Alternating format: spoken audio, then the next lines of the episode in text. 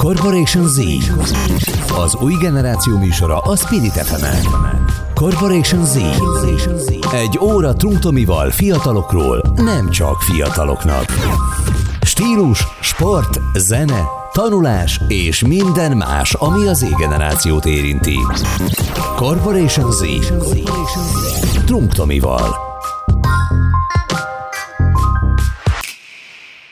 Köszöntöm a kedves hallgatókat, ez itt a Corporation Z, a Spirit ef emen, a mikrofonnál Trunk Tamás dupla té. Itt a Corporation Z műsorán új generációs témákat, nem mindenképp új generációs szemszögből tekintünk meg és vitatunk meg nagyon érdekes vendégekkel, olyan vendégekkel, akik ebbe igazán belelátnak és igazán részei. Így hát ma is két ilyen vendég fogadta el a meghívásomat. Itt van egyrészt velem Kálmán László, nyelvész, másrészt pedig Varga Vencel, fiatal slammer barátom. Vencel, tőled most először egy pár perc türelmet kérek. Először most egy kis kérdést először Lászlónak tennék fel.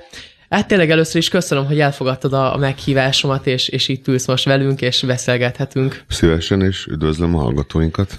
Hát egy kicsit személyessel kezdeném, hiszen az én nagymamám és nyelvész volt, az em té á Nyelvtudományi Intézetének a főmunkatársa volt, így hát én mindig is kicsit úgy nőttem fel, hogy, hogy, hogy, hogy a nyelv az, az előtérbe volt helyezve. Én különben mielőtt elkezdtem az interneten aktívan tevékenykedni, először egy könyvet írtam, tehát nekem, nekem így volt inkább az értékrend, de azt mindenképp ma láthatjuk a digitalizáció, liberalizáció keresztül, hogy a, a magyar nyelv nagyon sok külföldi um, hatás alatt van, nagyon sokat változik, ebben majd szerintem mélyebben bele fogunk menni, de először az lenne az első kérdésem, hogy mennyire kell védelmezni, vagy mennyire van szükség akár védelemre a magyar nyelvnek jelenleg. Hú, ezt nem teljesen értem, hogy mivel szembe kellene védelmezni. A, amit a külföldi hatásról mondasz, szerintem az mindig így volt. Uh-huh. Tehát egyszerűen, és nem csak a magyarnál, hanem minden nyelvnél. Uh-huh. De nagyon nehéz olyan nyelvet találni, esetleg valami nagyon elszigetelt, egy szigeten beszélt, vagy dzsungelben elszigetelten beszélt nyelv, ahol nincs idegen hatás, de ez, ezek inkább a kivételek. És csak az változik, hogy honnan jön az idegen hatás. Ez nyilván változott az év, évszázadok során, mert először, amikor idejöttek a magyarok, letelepedtek, akkor a szlávoktól tanulták a földművelést, meg az egyházi kifejezéseket, aztán baromi hosszú ideig latin volt, ugye a hivatalos nyelv egészen a tizenkilencedik század közepéig. Németül beszéltek a városokban, hiszen nagy volt a német lakosság aránya, szóval Szóval rettentő sok hatás érte mindig a magyar nyelvet, mint más nyelveket is, és a védelem, védelem szót nem egészen értem. Védeni egy nyelvet a kihalás ellen szoktak. Ugye a világon mindenütt úgy gondolják, hogy azzal szemben védeni kell a nyelveket, de a magyar, legalábbis a határokon belül semmi ilyen veszély nem leselkedik, tehát szó nincs arról, hogy bármilyen védelemre szorulna. Az egy más kérdés, hogy a határokon kívül kisebb magyar közösségekben az nyilván nem jó dolog, hogy kezdik kevésbé beszélni az anyanyelvet. Ennek általában szimpla gazdasági oka szokott lenni, mert ma már kevésbé erőszakos okai vannak, mint inkább az, hogy nem, nem éri meg. Uh-huh. Nyilván ezzel ellen is lehet mindenféle tenni, de ez nem az én szakmám, ez politikai kérdés. Igen, az új generációnál különben egy nagyon aktuális téma, amit sokan kritizálnak, ez az úgynevezett um, hanglish, vagy erre nehez, nehéz egyre jobb szót találni, főleg a, ugye jelenleg a, talán a hip-hop külföldi um, rap zenei kultúra, uh, nagyon sokat hozzátett ahhoz, hogy kicsit úgymond um, egyre angolosodnak úgymond egyes szavak, úgy teljesen új kifejezések kerülnek a napvilágra, de akkor te ezt úgy látod, hogy úgymond ezzel is gyarapodik úgymond a, a nyelvben. Én mindenképp. Erre azt szoktam mondani, hogy nagyon konzervatív ember vagyok, ami nem azt jelenti, hogy konzerválni akarnék bármilyen állapotot, hanem azt gondolom, hogy úgy kell menni a dolgoknak, ahogy mindig is mentek, nem szabadna ebbe belenyúlni, és mindig is így mentek a dolgok, tehát ismétlem, ahol kulturális befolyás van, vagy érintkezés más nyelvekkel és más kultúrákkal, ott ez tök természetes folyamat, és mint konzervatív embernek én azt gondolom, hogy ez ilyen folyamatokban nem szabad belavatkozni, mert ez mindig is így ment, és így volt, ilyen... így volt jó.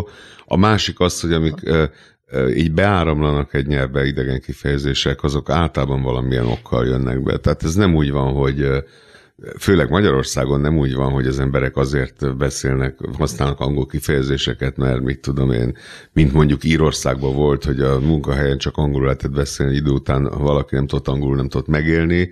Itt nem erről van szó, itt arról van szó, hogy olyan kifejezések jönnek be, bocsánat, hogy ilyen sokat beszélek, csak... Tehát, hogy olyan kifejezések jönnek be, amik valami olyasmit jelölnek, ami eddig nem, amire eddig nem volt nagyon szó. Tehát tök teljesen indokolt, hogy ezek bejönnek, és ez akkor is így van, hogyha nem egy újfajta kajának a neve, vagy egy új technikai eszköznek a neve, hanem egyszerűen találnak egy találó kifejezést valami érzelmi állapotra, vagy én nem tudom, párkapcsolati eseményre, vagy nem is tudom, milyen példát hozzak vagy föl. Vagy akár a sneakerekre most, vagy a sneakerekre, amit most tanultam, én is nem tudtam, hogy sneakernek hívják, de nyilván a sneaker egy nagyon speciális cipő, vagy legalábbis a kulturális helyzete, pozíciója speciális, és azért teljesen indokolt, hogy legyen rá egy külön szó, hiszen magyarul, te is, amíg megkérdeztem, hogy mi az, és hát egy, egy hosszabb mondatba tudtad csak elmondani. Tehát akkor, akkor teljesen indokolt, hogy legyen egy neve. Ha. Az, hogy ez a neve nem belső fejlődéssel alakult ki, és nem a magyar szóelemek felhasználásával, az, az teljesen közömbös. Tehát, eh, ahogy az embereket se különböztetjük meg a származásuk alapján, én szerintem a szavakat se szabad, meg amúgy se mennénk vele semmire. Tehát... Akkor úgymond ezt egy ilyen természetes innovációnak látod? Abszolút, és a, a nyelvekben a legtermészetesebb innováció mindig is a kölcsönzés volt. Egy kicsit kevésbé természetes a belső alkotás, és, és ritkább is valamivel. Nyilván az is előfordul, de az is, mondom, a, a konzervatív szempontból a világ, amióta a világ világ, ez így volt. Uh-huh. Most Vencel, először most kicsit feléd is fordulok. Beszéljünk egy kicsit a slamról, ugye a slam poetry, az szintén a tengeren túlról érkezett, tehát leginkább ugye a mikrofonos, kávézós sessionökön keresztül ide hazánkba is eljutott, most így nagyon egyszerűen fogalmazva. Mennyire van úgymond komolyan véve ez, ez, ez, ez akár online és akár offline szinten itthon? Hú, ez egy nagyon nehéz kérdés. Én onnan szeretném megfogni az elején, hogy már évek óta lehet választani mondjuk ezt magyar középfokú érettségin szóbeli érettségi tételnek, hogyha egy tanár úgy gondolja, hogy beleteszi, és emiatt mi, már mi is mehetünk úgymond előadásokat tartani, és úgymond edukálni a fiatalokat. Viszont attól függetlenül nem lehet elmenni amellett, hogy mondjuk ezeket még mindig romkocsmákban, illetve ilyen helyeken csinálják a hazai szintéren is, és ebből nagyon nehéz kitörni, illetve nem is nagyon szeretne kitörni, ugyanis meg szeretne maradni a slam magának az undergroundnak. Aha. Tehát most megemlítetted ugye ezt, hogy, hogy, hogy már edukálni tudjátok ti is ezzel a, a fiatalokat, akkor úgymond ez iskolai szempontból és tanítási szempontból is egy egyre aktuálisabb és egyre jobb létjogosultsága rendelkező téma? Igazából elkerülhetetlen, tehát hogy valamilyen szinten már most is formálja az irodalmat, ugyanis ugyanúgy a zenei életben, ugyanúgy az irodalmi életben megjelennek szlemmereknek, korábbi szlemmereknek akár a zenei művei, akár mondjuk könyveket írnak, mint például mondjuk tette ezt Kemény Zsófi. Aha. Aha. És te mióta, vagy te hogyan és mióta kerültél bele ebbe a kis kultúrába, a közösségbe? Én három éve kezdtem ezt Zalaegerszegen egy csodálatos kis klubban, és igazából akkor egy akkori lánynak a meghódítása volt az egyetlen cél, aztán végül is ott maradtam, és beleszerelmesedtem. Az már más a kérdés. A lányba vagy a slambe? Na, ez egy jó kérdés, mert amúgy mind a kettő sikerült. Aztán végül is a slam maradt meg tovább, és azóta az pedig szerintem rendíthetetlenül tart tovább. Uh-huh. De különben egy érdekes vonalra tértél ezt. Nekem a legérdekesebb a, a slamben mindenképp az, hogy um, tulajdonképpen szintén egy, egy önkifejezésről beszélünk. Hogyha igen. jól értem. Igen. Ugye jól értelmeztem uh, mindabból, amit eddig láttam belőle, uh, de mégis úgymond ugye a nyelv az valamilyen szinten az önkifejezésre van ott. Mégis a slamben ti ezt egy, hogy is mondjam, egy másik szintre emelitek talán, vagy egy másik szempontból közelítitek meg? Mi a cél? Azért vicces, mert egyesek szerint pont, hogy ezzel le is fokozzuk. Tehát megmondták nekem már több helyről, hogy ez nem lehet sosem olyan, mint mondjuk egy vers, nem érhet fel teljesen a szép irodalmi szintig, bár szerintem ez amúgy nem is teljesen szükségszerű, hogy felérjen addig. Ö, mindenképpen szükség van a nyelvre, mint önkifejezésre, viszont tehát a slangben sokkal inkább maga a produkció is közrejátszik, tehát hogy maga az ember előadja a szöveget. Nem lehet úgy felolvasni egy slang szöveget, hogy mondjuk mit, mit tudom én, mint például, ahogy egy verset olvasunk. Tehát szükség van ahhoz, hogy elő is adják ezt. László, itt uh, kíváncsi lennék a te véleményedre, ugye Vencel nekem, mert te korábban is mesélted, hogy te ugye, ahogy most is mondtad, hallottad már azt, hogy a, a slam úgymond lefokozza, a, ha jól értettem a, a magyar nyelvet. Uh, mondtad az előbb, hogy te konzervatív is vagy per szempontból, per szempontból nem is mindenképp. Te ehhez hogy állsz? Itt mi a véleményed? Ö, azt nem értem, hogy milyen szempontból nem vagyok konzervatív, de mindegy. Az amúgy se egy jól meghatározható dolog, hogy mi a konzervatívizmus, inkább csak azt próbáltam illusztrálni, hogy ez nem valamilyen iszonyú ö, új, új, új jelenség, és hogy nem arról van szó, hogy itt valami nagy új jelenséget próbálok propagálni, hanem azt akarom mondani, hogy ez egy mindig is létező jelenség volt. A... Azt nem, én nem egészen értem, hogy mit értesz azon, hogy nem emelkedik költői magasságban, mert hát a költészetben is van mindenféle színvonal, meg a slamben is van mindenféle színvonal, szóval nem, ezt nem értem egészen. Én egy dolgot nem értek a slammel, de most majd biztos megmagyarázod. Az az, hogy nekem az az érzésem, hogy, hogy nagyon nehéz megjegyezni, megidézni. Tehát a, ahogy a, a popkultúrának, vagy a undergroundnak a többi részében egy egy számot meghallasz, akkor valamennyire meg tudod jegyezni, fütyülészni lehet. A költészettel is így vagyunk, én egy csomó vers idézetet tudok, ha nem is tudom végig esetleg a verset, de slamből nem tudnék idézni, pedig hallottam már jó sokat, hogy, hogy egyáltalán nem olyan fülbemászó, és nem olyan könnyen megegyezhető, és ezért nem értem, hogy mitől ilyen sikeres. Tehát tényleg csak az előadás, olyan, mintha tényleg az előadás idején alatt lehetne élvezni, és utána nem terjed tovább valahogy, nem... Rosszul látom? Mm, ennek amúgy van igazság alapja, ezzel egyet kell, hogy értsek, tehát nagyon nehéz mondjuk tényleg olyat ö, kihozni egy slamből, mint mondjuk ahogy említve volt, mondjuk például József Attila jut eszembe az edukációra, hogy nem középiskolás fokon, meg hasonló, tehát ilyen idézeteket egyelőre nem tudtuk megszülni, pedig már több mint tíz éve létezik a magyar slam. Ö, ilyen mikrosikereket nyilván értünk el korábban is, de igen, erre szükség lenne, hogy mondjuk kitörjön magából ebből a romkocsma feelingből, ahol tényleg úgymond abban a két-három órában megadja azt az atmoszférát, és utána pedig elfelejtjük lényegében azt, hogy, hogy mi történt, és nem maradnak az üzenet de sem. Én nem látok bele ebbe a kultúrába, tehát lehet, hogy a közönség, a, a, a romkocsmák közönsége az tudja őket idézni, de én még nem hallottam. Van olyan, vannak olyan sorok, Ö, igen, igen, igen, hát van, van egy pár amúgy, vicces amúgy, mert nekem pont az első szövegem, amivel megnyertem életem első versenyét, az például pont a teknősökről szólt, és utána nagyon nehéz volt szerintem, egy éven át küzdöttem az ellen, hogy levetközzem a te vagy a teknősös srác ö, szimbólumot magamról, de aztán végül is sikerült. Uh-huh. Tehát, hogy akkor valamilyen szinten mégis uh, megmaradnak egy-egy, egy-egy mondat, megmarad persze, egy-egy... Persze, de ehhez egy-egy... mondjuk kulcsszavak szükségesek inkább, meg a, maga az előadó, hogy hogyan adja elő. Tehát akkor azt mondanád, hogy inkább uh, a személyiség áll a, a központban, mint, mint akár a szöveg? Ö, inkább pont a kettőnek az egyvelege. Aha. Tehát nem lehet eltérni mondjuk a személytől, és nem lehet eltérni a szövegtől sem, tehát, hogy az egyik teszi a másikat nagyjá, úgymond. És arra nincs is, so, nincs is példa, hogy valaki előadja egy másiknak a, szer, a művét? Ö, erre volt egyszer egy próbálkozás, ha jól emlékszem. Nem vagyok benne biztos, hogy az Ördögkatlan fesztiválon, de azt hiszem akkor volt az, hogy más szlemmerek más, másoknak a szövegeit adták elő, és ha jól emlékszem, pont egy egerszegi lánynak, a Magas Biancának a mell nagysági problémáiról volt szó, és a színészből próbált előadni a Horváth Kristóf. Ha jól emlékszem. Aztán lehet, hogy tévedtem. De igen, erre már volt próbálkozás, de ez nem gyakori. Uh-huh.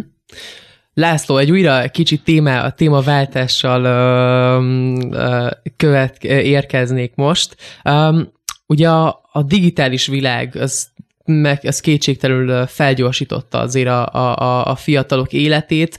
Ugye a Instagram, Facebook világa már azt is hozta, hogy egyre felkapottá válik úgymond a kerékezetek nélkül írni, minél gyorsabban, minél, minél, minél kevesebb időt igénybe véve.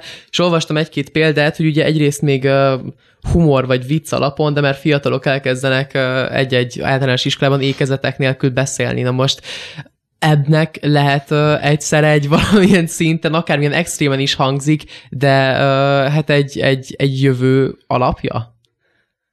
Szerintem nem. Tehát uh, te is azt mondod, hogy viccelni lehet ezzel, viccelni sok mindennel lehet. Uh, egyáltalán nem gondolom, hogy egy olyan kódot, amit kifejezetten egy médium kedvéért használnak az emberek, akár azért, hogy gyorsabban írjanak, akár, akár viccből, akár milyen okból, hogy az átterjedjen egy másik médiumra. Tehát ez, amikor bejött a távirat, gondolom, az valami nagy szám lehetett, de természetesen, és, és hát nagyon népszerű is volt, meg mindent, ti már nem tudjátok, mi ez a távirat, de mindegy. Tehát az valamilyen olyan volt, mint a, mint a írásbeli dolog, mint az e-mail, de a postára érkezett meg, a postán kinyomtatták és kivitték a, a házhoz, és ott volt az, hogy ékezetes betűket nem használtak még, hanem mondjuk a, az egyvesszőt, azt a betű megduplázása jelentette, és, de hát ettől senki nem kezdett el úgy beszélni, hogy, hogy A helyett A-at mondott, A-at mondott volna, az ez hülyeség. Tehát amit egy médium megkíván, az, az nem fog átmenni egy másik médiumba, és egyáltalán nem a nyelvre hat ez a dolog, hanem egy, egy kódolási rendszerre hat a dolog, és ebből, hogyha egészen elszórtan, mi úgy mondjuk, hogy sporadikusan, tehát teljesen elszórtan egy-egy ellen, akár viccből, akár más, bármilyen másokból úgy népszerűvé válik, hát attól még semmi nem történik. Ez, egy nyelv az nek, ez, ez semmi, tehát ez nem számít. Akkor csak egy ilyen... Um... kis időleges kódolási rendszer, de, de hosszú távon nem lesz hatással. Azt én nem mondtam időleges, mert gondolom sokáig velünk lesz ez a dolog, mint a távirat is szerintem száz évig legalább az emberiséggel együtt volt, de attól nem lett hatása neki. Tehát. Uh-huh. De Szerint... nem biztos egyébként, hogy olyan hosszú életű lesz, mert hát egyre inkább, ahogy a beszédfelismerés fejlődik, és egyre több embert látok, aki egyáltalán nem pöttyög, hanem csak beszél a telefonjába, tehát ez is lehet, hogy ezek a gyorsít, írásgyorsító kódok is el fognak tűnni az életünkből. Uh-huh. Szerintem ez egy nagyon érdekes uh, téma, amit most felhoztál, de én azt mondom, hogy ebbe uh, mélyedjünk bele beszélgetésünk második felében, úgyhogy most pár percre eltűnünk, de mindjárt újra itt leszünk, ez itt még mindig a Corporation Z, Varga Vencellel és Kálmán Lászlóval. Corporation Z. Az új generáció műsora a Spirit ef emen. Corporation Z. Egy óra Trunk Tomival fiatalokról, nem csak fiataloknak. Stílus, sport, zene, tanulás és minden más, ami az Z-generációt érinti. Corporation Z. Trunk Tomival. Ez itt még mindig a Corporation Z, a Spirit ef emen, és itt van velem Varga Vencel, Slammer, és nagyon érdekes témákról beszélgetünk ma is, uh, mert beszélgettünk a slamről, uh, és, és, és különböző nyelvészeti témákra, témákba is belemélyedtünk, de most um, kicsit újra a slamre térnék vissza.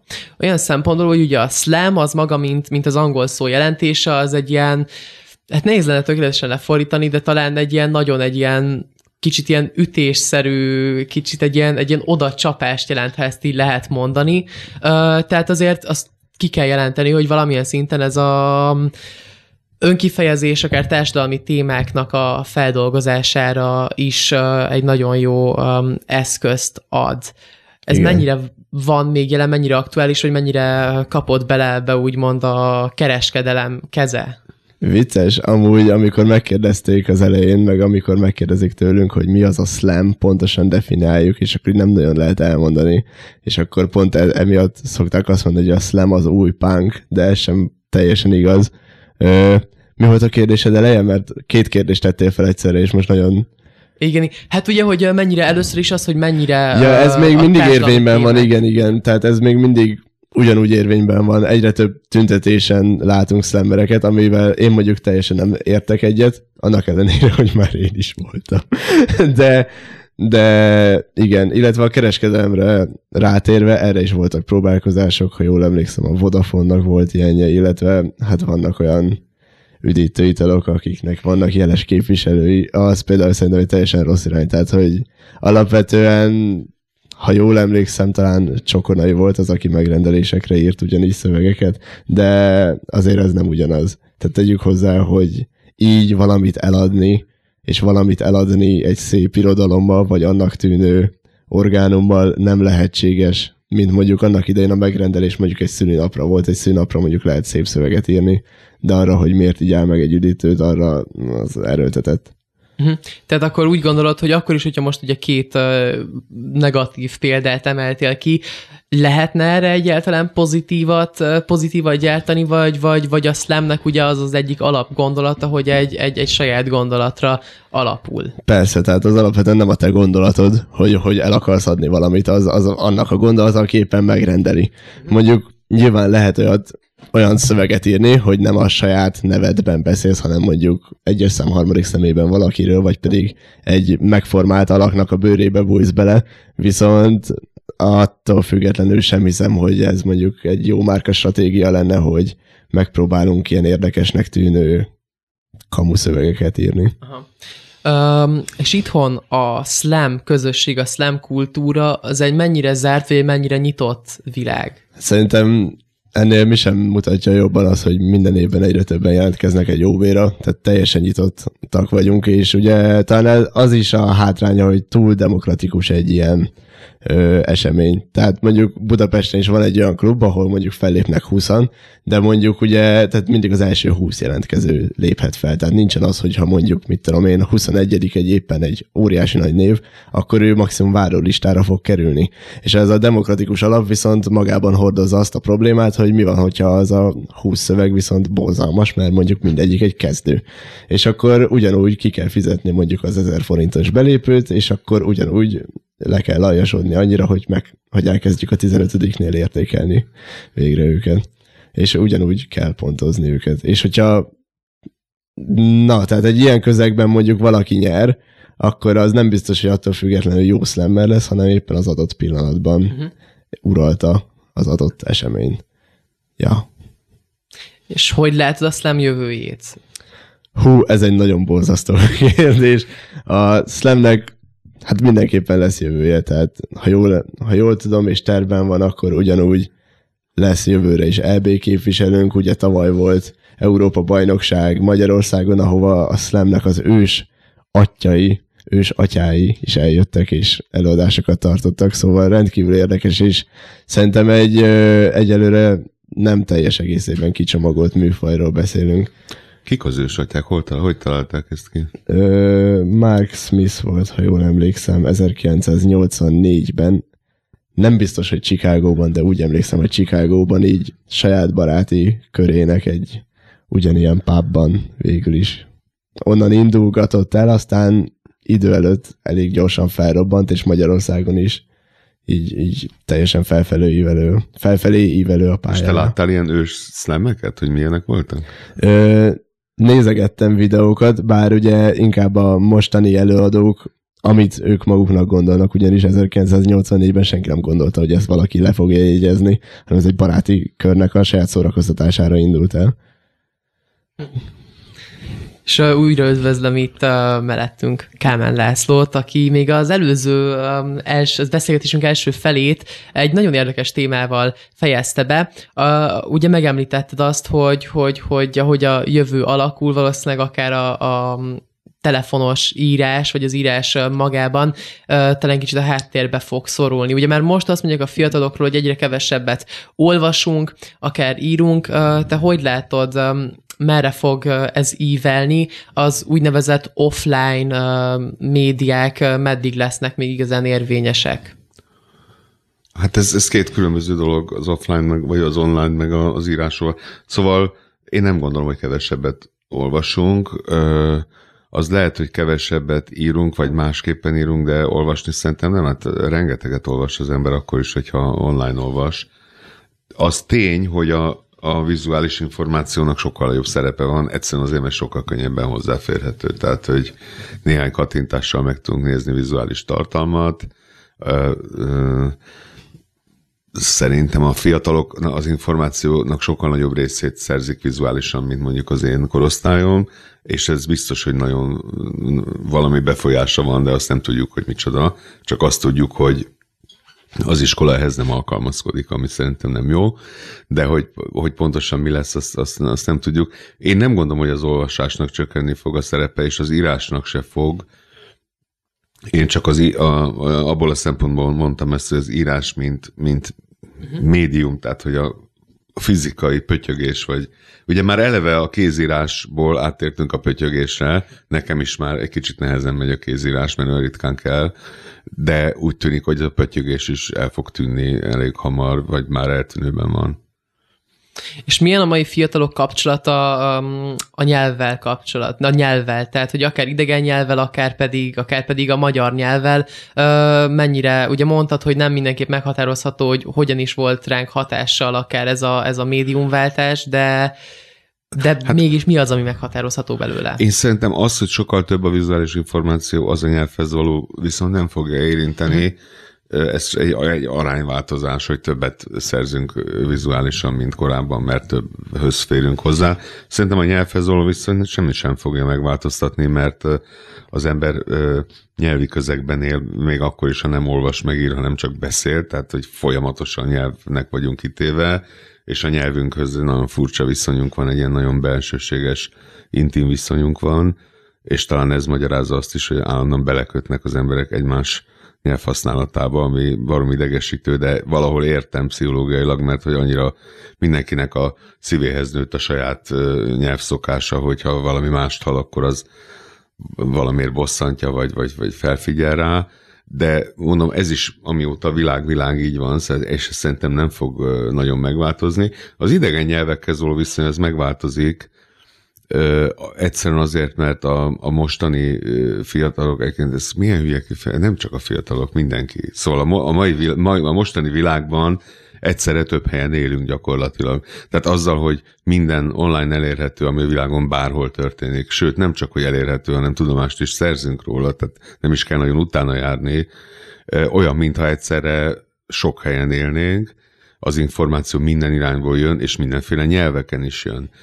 Nem értjük mindegyiket, van, amikor közvetítésre van szükség, de sokkal több be, idegen nyelvű behatásnak vagyunk, vagyunk kitéve, de ezt most nem negatívan mondom, szerintem ez, ez, ez jó dolog alapvetően, és azt jósolom, hogyha ez így megy tovább, akkor az idegen nyelv ismeret, az sokkal kevésbé lesz egy ilyen nagyon nehezen megszerezhető, fura, nem tudom én, különleges, vagy, vagy nagyon nagy piaci értékkel rendelkező képesség, hanem az emberek természetesen fognak néhány nyelvet beszélni, gondolom leginkább az angolt, hogyha ez így marad, ahogy most van.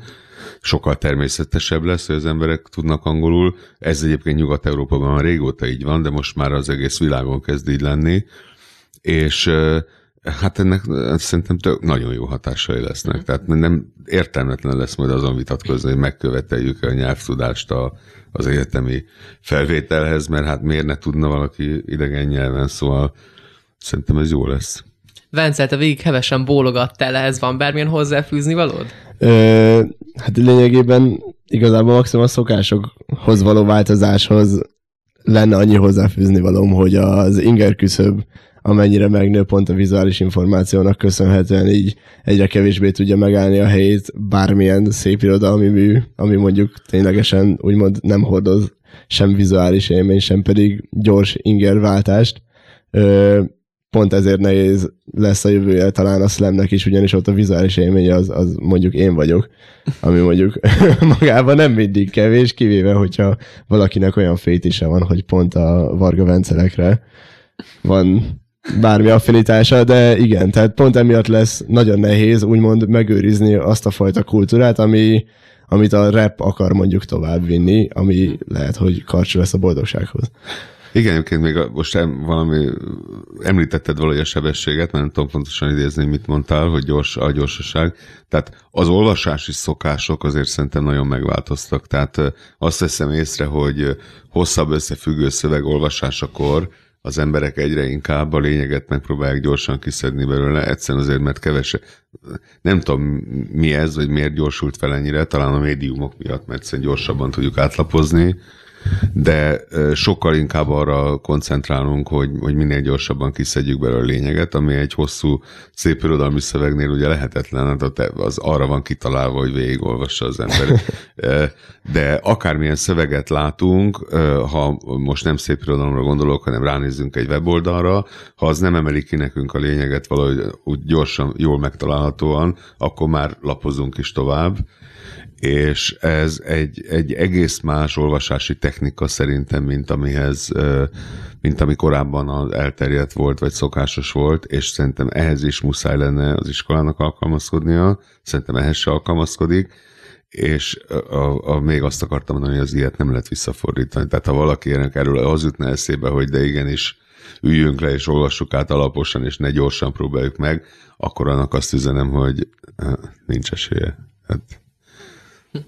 A Slamben például erre az lett a megoldás, hogy korlátozták, van időkorlát egy szövegnek, tehát három perc, tizenöt másodpercbe kell beleférni, ami azért elég, tehát ott nem lehet üres járatokat hagyni. Ami viszont vicces, hogy pont mikor megyünk iskolákba, akkor viszont pont azt kapjuk meg a diákoktól, és most már nem egy ilyen ö, üzenetet kaptam, illetve egy önálló, a legutóbbi önálló estem után odajött hozzám egy srác, és azt mondta, hogy köszönöm szépen, mert miattad mentem át az irodalom érettségén. És én meg teljes sok hatás alatt voltam, mert azt mondta, hogy, hogy neki ez volt az egyetlen egy, ami annyira befogadható volt a sok kötelező olvasmány, négyszáz oldalas dolgok mellett, hogy pont erre volt energiája, vagy nem is tudom, hogyan fogalmazom, de igen, ez például felemelő tud lenni.